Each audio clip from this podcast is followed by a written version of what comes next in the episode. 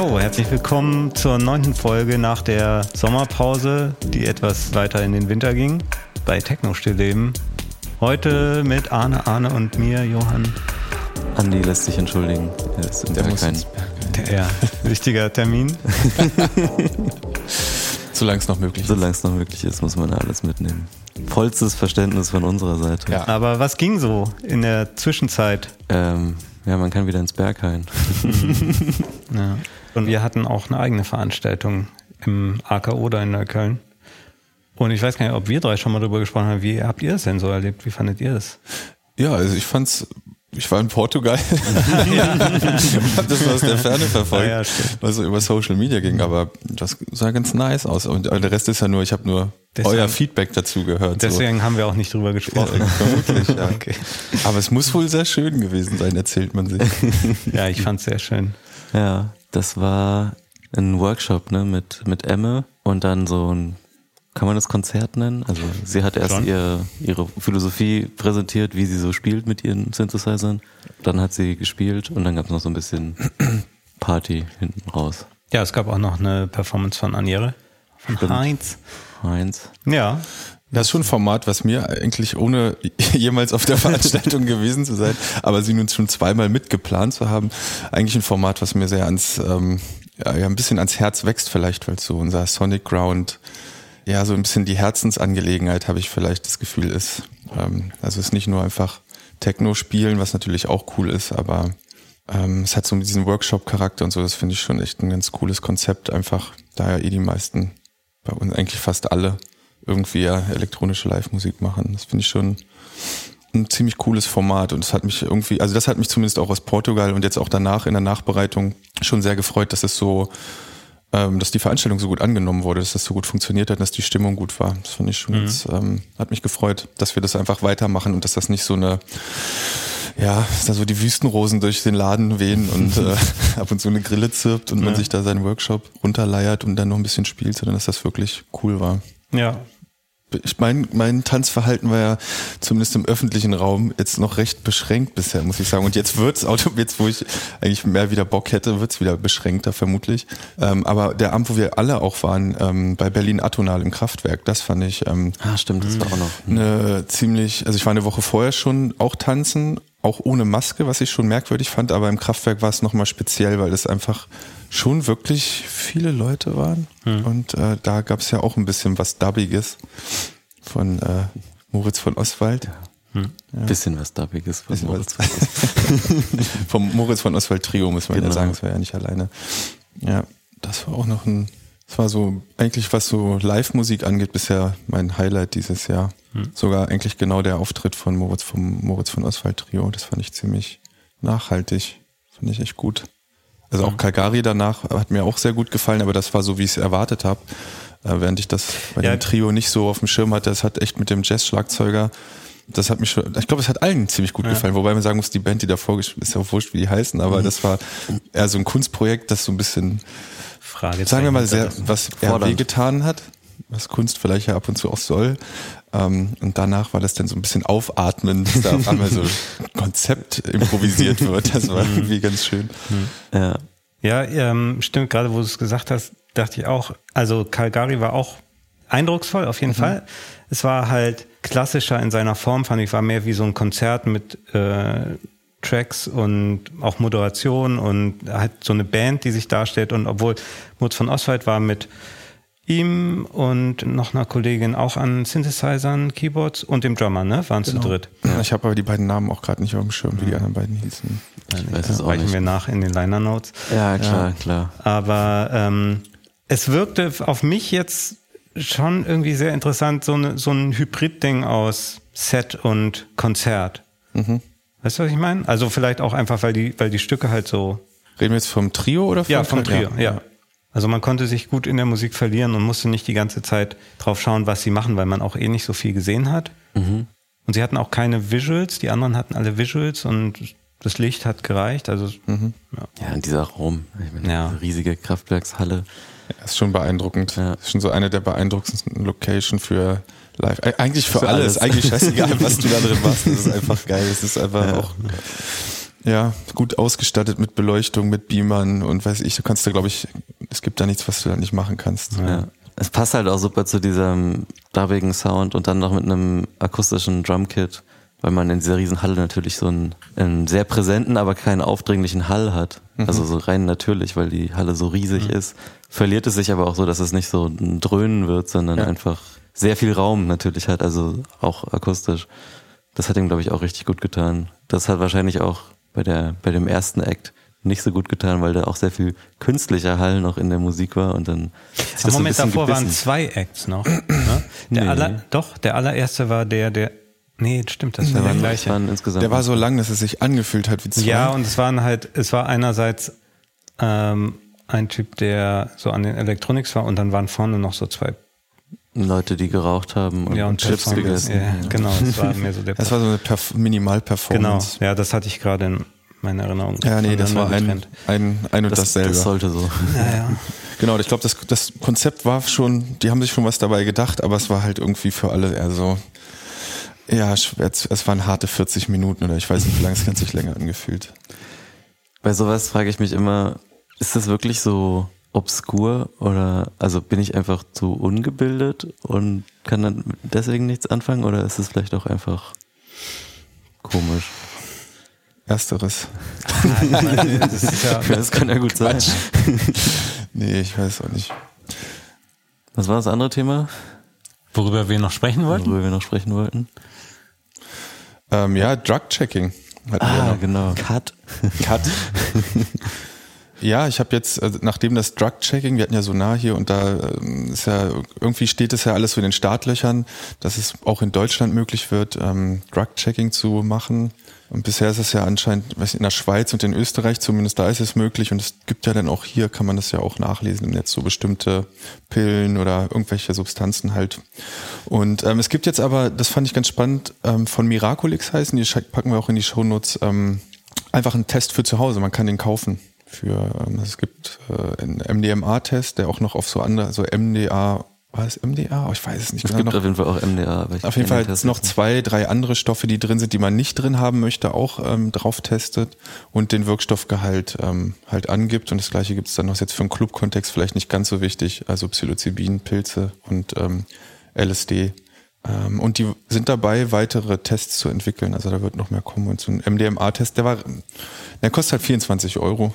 Äh, kann man sich aber bestellen und das fand ich eine ziemlich. Ja, wenn man so ein paar Gramm MDMA kauft, dann sind die 24 Euro ja auch nicht mehr. So. Ja, man muss auch wirklich nur, man braucht wohl nur sehr wenig, um das zu testen. Also man muss jetzt ja. da nicht irgendwie seinen halben Einkauf reinschmeißen, um dann ein, ein äh, Ergebnis zu bekommen, sondern das reicht sehr wenig.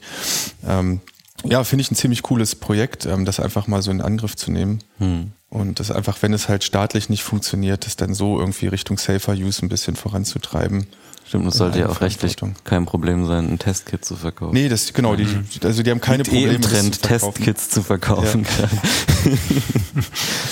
Ja. ja, genau, so kann man legal dann sein. Was heißt legal? Also der Besitz ist ja eh illegal, aber ja. wenn man es eh schon hat, den Test kann man dann auch noch dazu kaufen. Ja. Das ist zumindest legal. Genau. Und den kauft man dann einfach bei denen online und kriegt man zugeschickt oder? Genau, der wird ganz normal versandt. verstohlen in irgendwelche Hinterhöfe gehen. Nee, nee, nee, das ist auch ein, ein Startup, der, ich habe seinen Namen vergessen. Er selbst forscht, ist auch, ich glaube, Postdoc und forscht an Psilocybin und so Therapiemodellen und Wirkstoffweisen von, also so Verwendungszwecken, medizinischen Verwendungszwecken von Psilocybin und hat da jetzt irgendwie mit noch, glaube zwei anderen dieses Startup gegründet, wo sie so Schnelltests für unterschiedliche Sachen entwickeln, weil es halt eben dann Bedarf gibt, der irgendwie, ja, also ist anscheinend nicht so viele Leute, also man hätte schon früher drauf kommen können, eigentlich solche Kits anzubieten und die entwickeln jetzt weitere Tests halt. Hm. Genau.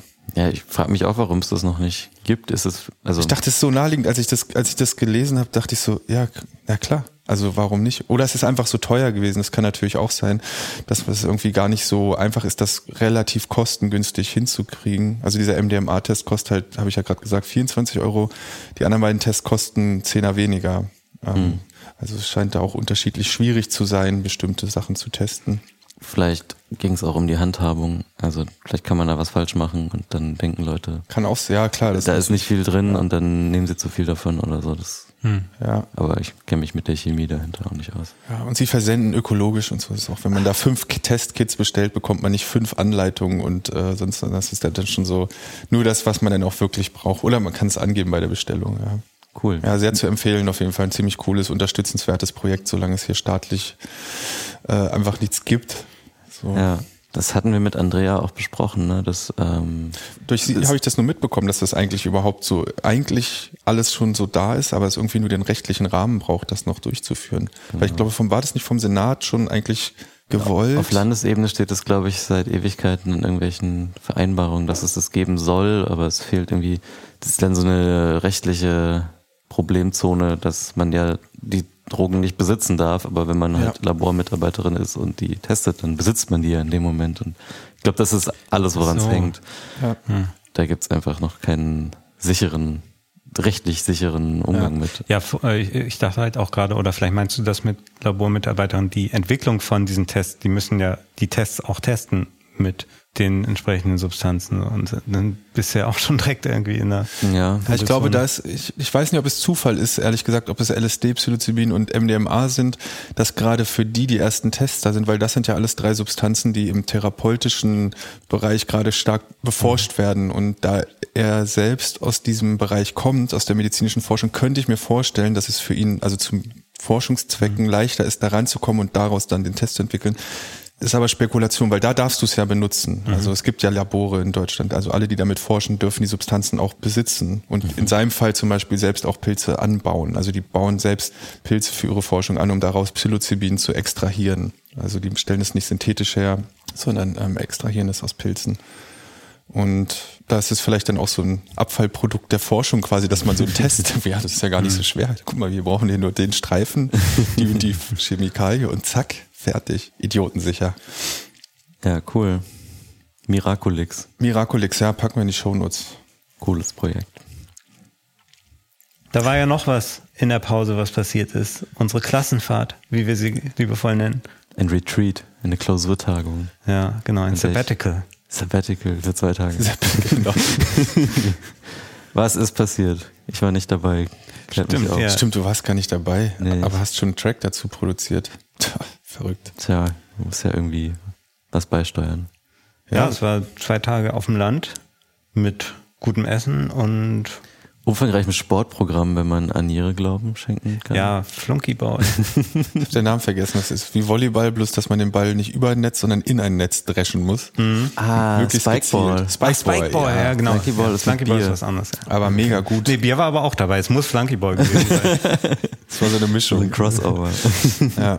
Ja, wir hatten eigentlich gar nicht so viele äh, geplante Aktivitäten auf unserer Klassenfahrt, die jenseits von Kochen, Widerspruch. Essen, äh, Wir hatten ganz viel und haben ganz wenig davon umgesetzt. Wir wollten noch ein Fußballturnier machen. Wir wollten noch Kunstprojekt machen, was Anne- Kunstprojekt haben wir auch ein bisschen ja, gemacht. Anne Anne ein hat bisschen schon, ähm, Solo. Ja. Und Field Recordings haben wir gemacht. Das war eigentlich so die, ich glaube, Genau. das war das Wichtigste, was noch gemacht werden musste und das, was dann auch noch wirklich eine Dreiviertelstunde vor Abfahrt noch schnell gemacht Das wird. wusste ich gar nicht.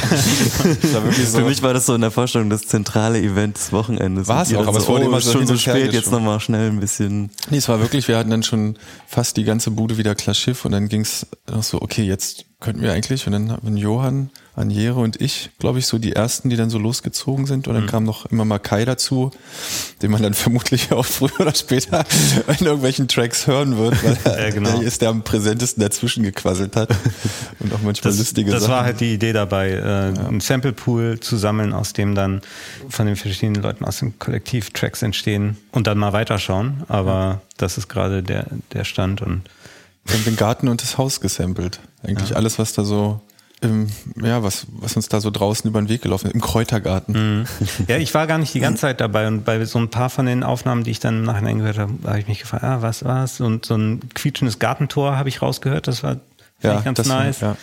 Irgendwie, ihr hattet den Ball, den Spikeball wahrscheinlich und Ja. mit dem irgendwie, ich glaube, da sind ganz gute Kicks entstanden. Aber es ist nicht nur das Bikeball, wir hatten auch einen Apfel, ah, der auf moosigen Boden, auf erdigen Boden Und nee, und auf das dann auf dem Gitter. Küchenboden. nee, nee, es war alles draußen. Da war nichts drin, was wir aufgenommen haben. Ja, und der Spikeball, der ist auf so ein Gitter gefallen. Auch also kennt man ja Mhm. bei Häusern so diese für die Lichtschächte, die fürs für den Keller genau darauf fallen lassen, auf Stein fallen lassen. So, das sind, ich glaube, da sind die meisten Kicks entstanden. Apfel und Spikeball. Das sind Ja, und so Holz war, glaube ich, auch dabei. Mhm. Da, da, da war so ein Scheit mit Feuerholz. Ich glaube, da ist auch einiges passiert. Ja, ich weiß gerade nicht, wie viele kickige Sachen dabei sind, aber da sind viele Sounds entstanden. Ja. Ja, nee, das meine ich, ja. ja. Ja. Genau, und äh, ein paar Sachen sind daraus ja jetzt auch schon entstanden. Zum Beispiel von dir, Arne. Ja, oder von dir, Johann. Ja. Das war ja überhaupt der erste. Stimmt, den ja. du ganz unauffällig, nachdem die Party, oder naja, die Veranstaltung im AK oder schon rum war, ging Johann dann noch mit so einem schelmischen Grinsen und einem USB-Stick in der Hand nochmal zum CDJ. Und, äh, Ja, ich wollte mal, ich wollte das mal. Einerseits war ich wirklich neugierig, das auf der Anlage zu hören und fand das auch eine geile Gelegenheit, mal Sachen auf der Anlage anhören zu können. Aber es war auch so ein bisschen dann im Nachhinein die Idee, hey, das könnte man doch vielleicht auch in zukünftigen Veranstaltungen einbauen. Irgendwie ein Part, kann ja irgendwie eine halbe Stunde vor Beginn sein, wo man Leuten die Möglichkeit gibt, hey, so eine Art Listening-Session zu machen. Halt auch öffentlich. Partys nur noch veranstalten, damit man Zugang zu so großen Anlagen kriegt, auf denen man dann seine Mixes Probe hören Nee, kann. wie gesagt, nicht nur, nicht nur für Gucken, eigene Sachen, sondern auch öffentlich, dass man halt vorher sagt, ey, äh, registriert euch, meldet euch an, bringt eure eigenen Tracks mit und dann so. könnt ihr hören und oder wir Das hören halt zusammen. Das ist eigentlich eine echt coole Idee. Ja, also Feedback bin ich mir jetzt gar nicht so sicher, ob das cool wäre, weil, also wenn ich jetzt persönlich zu so, einem, zu so einer Veranstaltung käme und mit fremden Leuten dann und dann geben die mir Feedback und dann ist immer so ein bisschen so, Abwägungssache ist ja auch was sehr Persönliches, aber kann man ja auch sagen, Anonymes ich möchte, Feedback ich möchte Zetteln. Feedback oder nicht. Ich finde die Idee eigentlich ganz gut, das einfach auf einer, auf einer Anlage dann so mal zu testen, bevor man. Man kann ja einfach hören und danach irgendwie, man weiß ja dann, wer was gemacht hat und dann spricht man halt untereinander. Also so öffentliches Feedback fände ich, glaube ich, schwierig, wenn man das Achso, ja, ja, nicht einfordert. Nee, genau, aber das waren die Situationen im AKO, dann habe ich da einen Track abgespielt. Auch natürlich so ein bisschen mit dem Hintergedanken, mal darauf aufmerksam machen, Ja, dass es ja. eine Internet-Deadline gibt bis Weihnachten. genau, und jetzt der zweite aus der Feder Kappen, aus dem Hause Kappen. und ja, hören wir mal rein, oder?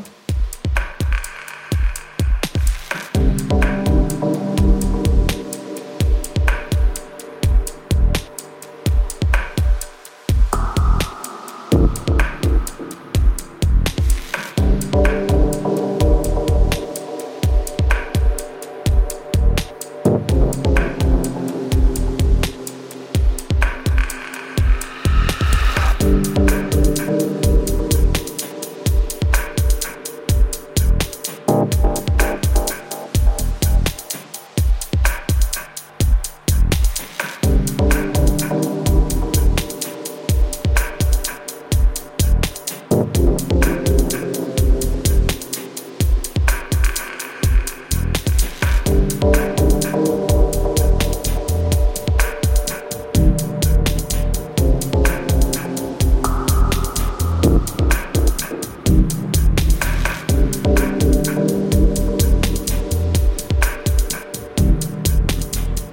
schön dubbig. Danke. Das war das äh, Ziel. Und mal weg vom Viervierteltakt wollte ich auch mal ausprobieren. Yes. Ich war mir vorher gar nicht sicher, ob das Ableton überhaupt kann, aber dann habe ich festgestellt, hey, da gibt's ja so eine Einstellung, wo man einfach den Takt einstellen kann. Und das geht dann auch. Ja. Hat er schon einen Namen? Er heißt im Moment Klassenfahrt, was Oh, so heißt meiner auch. besonders kreativ ist. Meiner auch. Mein heißt Arne auf Klassenfahrt. Ja, den könnte ich auch Würde für dich auch funktionieren. Nee, stimmt gar nicht. Meiner heißt das Richtmikro. Ja, stimmt. Aber ja, sehr nice. Ähm, Kai Uwe feiert den Track auch mega. Das äh, hat er dir, glaube ich, nicht so offenbart, aber immer wenn er mich anruft, dann kommt er irgendwann an den Punkt, ah, ich muss mir den Track nochmal anhören, wie der Junge das gemacht hat. Oh, das wusste ich ja noch gar nicht. das ist ja ja, voll, voll. Ja, ich meine, Kai ist ja, ist ja manchmal ein bisschen mystisch in seinen Ausdrucksweisen. wir haben natürlich unsere äh, Kanäle, wo wir uns auch Musik hin und her schicken, um uns gegenseitig Tipps zu geben. Und da hat er auch, irgendwie, als ich den dann rumgeschickt hatte, so eine bisschen verklausuliertes. Ich glaube, ja, das kann man wahrscheinlich, das war als, als Lob gemeint, ne? Aber Ja. es, es klang so von wegen, ja, aber nicht gleich die ganzen drei Gramm auf einmal rauchen. Ja, das ist ein Lob. Das ist ein Lob, Also, ne? das heißt, es, ähm, du hast ja schon länger mit Kai Das, zu tun. so, das hat dann so irgendwie ein bisschen was Psychedelisches, so ist, das, das nimmt einen mit, da kommt man in, das ist so seine verklausulierte Art zu sagen, dass das, Dass es ähm, ihm gefällt, ja. Das ist äh, richtig guter Stoff, den du da gemacht hast. Ja, und es hat vor allem auch Spuren hinterlassen, weil er hat mir dann vor ein paar Tagen irgendwie eine Demo geschickt und die war halt auch voll dabbig. Ja, finde ich, äh, freut mich natürlich.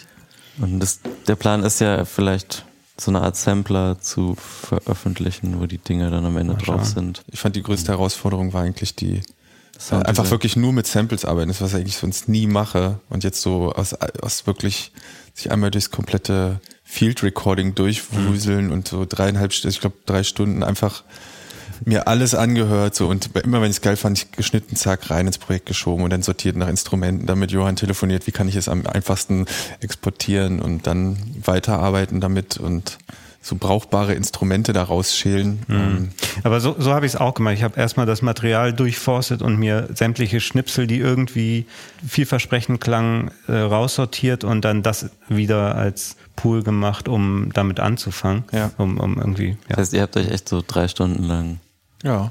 Sachen angehört. ja, und wie hast du es gemacht? Ja, ich habe so die ersten Sachen reingehört, weil ich dachte, eine Kickdrum werde ich wohl brauchen. Und dann,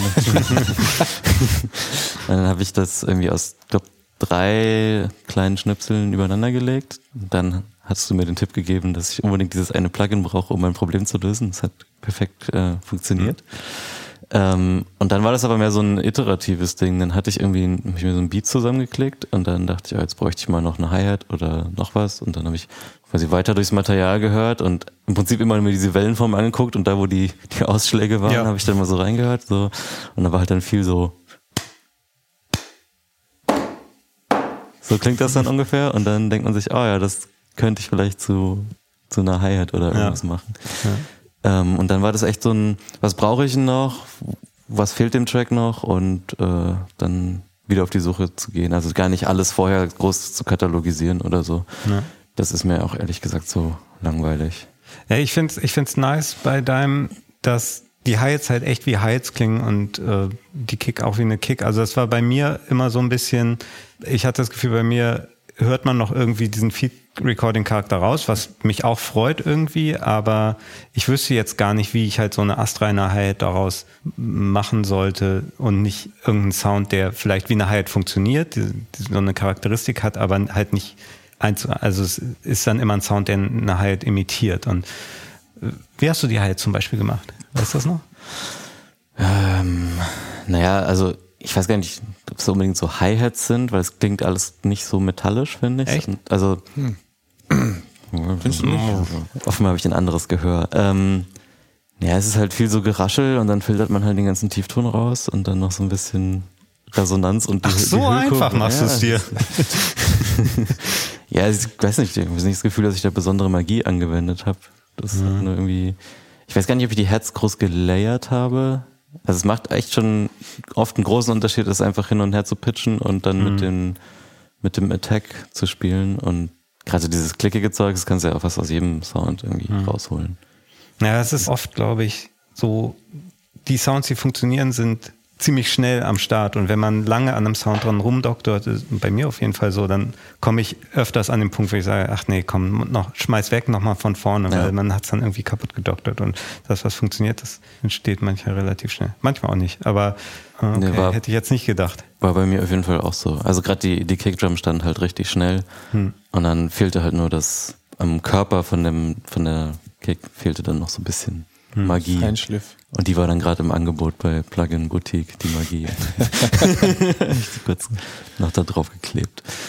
Und die Chords, Das sind quasi, ich weiß nicht, ob das schon Granularsynthese ist. Ich habe einfach in irgendeinem Sample ganz, ganz kurzes Snippet genommen und das sehr schnell geloopt. Und wenn man das dann polyphon abspielt, dann reicht das meistens schon. ah, okay.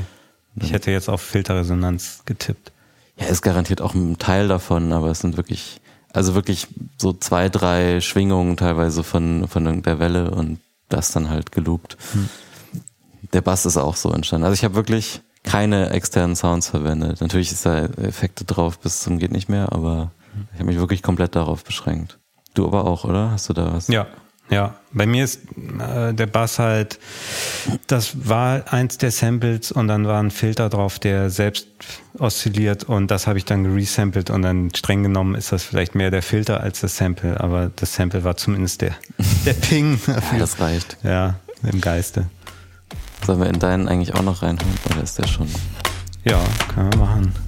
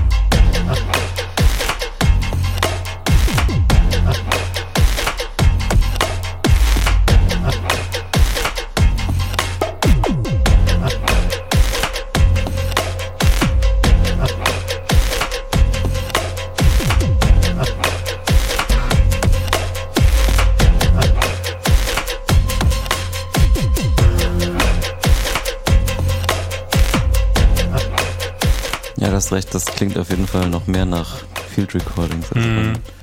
Ja, jetzt über Kopfhörer hatte ich auch das Gefühl, so, so leichte Vögel im Hintergrund. so zwischen. Ja. Aber klassischer Crowd-Sound im Gegensatz zu ja, das stimmt. bei Arne kein klassischer Kappensound, sondern was anderes. Ja, ja. stimmt. Hm. Aber was heißt klassischer Crowd-Sound? Einfach der experimentellere Crowd-Sound. Ja, und halt so gebrochen. So ein bisschen Unshan-EP-mäßig. Hm, stimmt. Back to the Roots.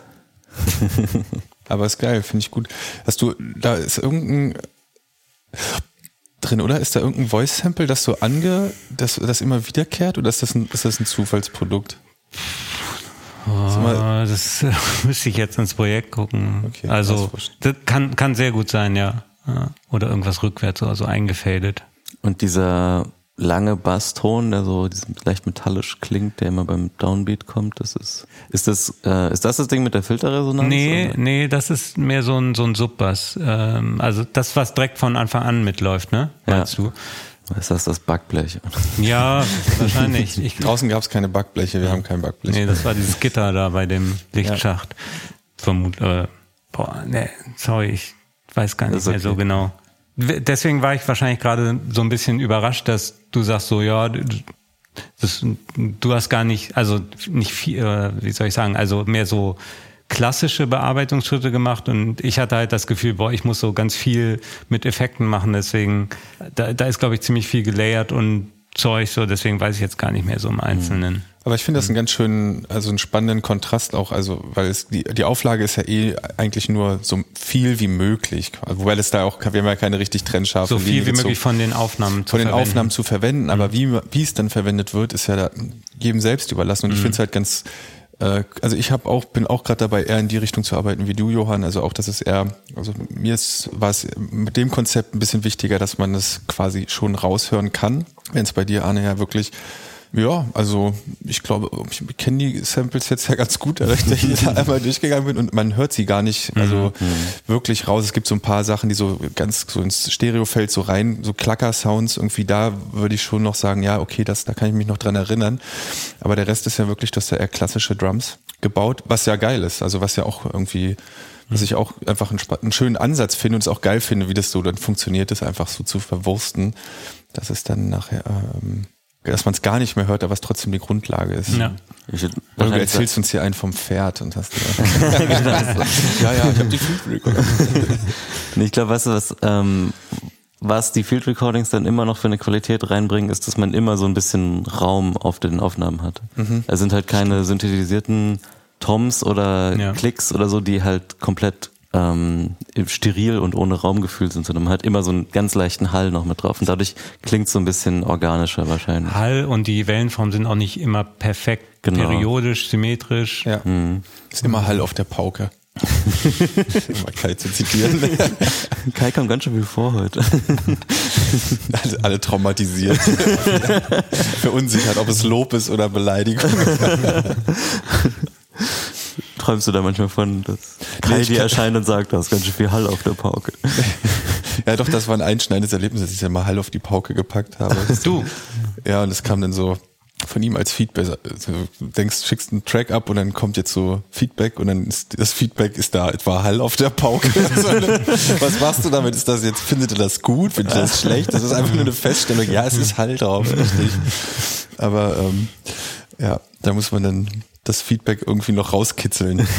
Obwohl ich ihn schon gut kenne, aber ja. Naja. Am Ende fand das gut, um deine Frage zu beantworten. Oder er hat sich dran gewöhnt, weiß ich auch nicht so genau. Ja, das war Techno-Stillleben Nummer 9. Nummer 9. Vermutlich hören wir uns dann ja, kurz nach Weihnachten das nächste Mal, ohne irgendwelche Veranstaltungen gemacht oder geplant zu haben und sitzen alle zu Hause im Kämmerlein, isoliert. Isoliert. Isoliert, geboostert und getestet. Ja, Wie? Was für ein Test meinst du jetzt? Das äh, ist offen. jeder so, wie er es gerade braucht. Ah, ja. Ja, Ja. macht Idiot. Tschüss. Schön war Tschüss. gewesen. Tschüss. Tschüss. Ciao.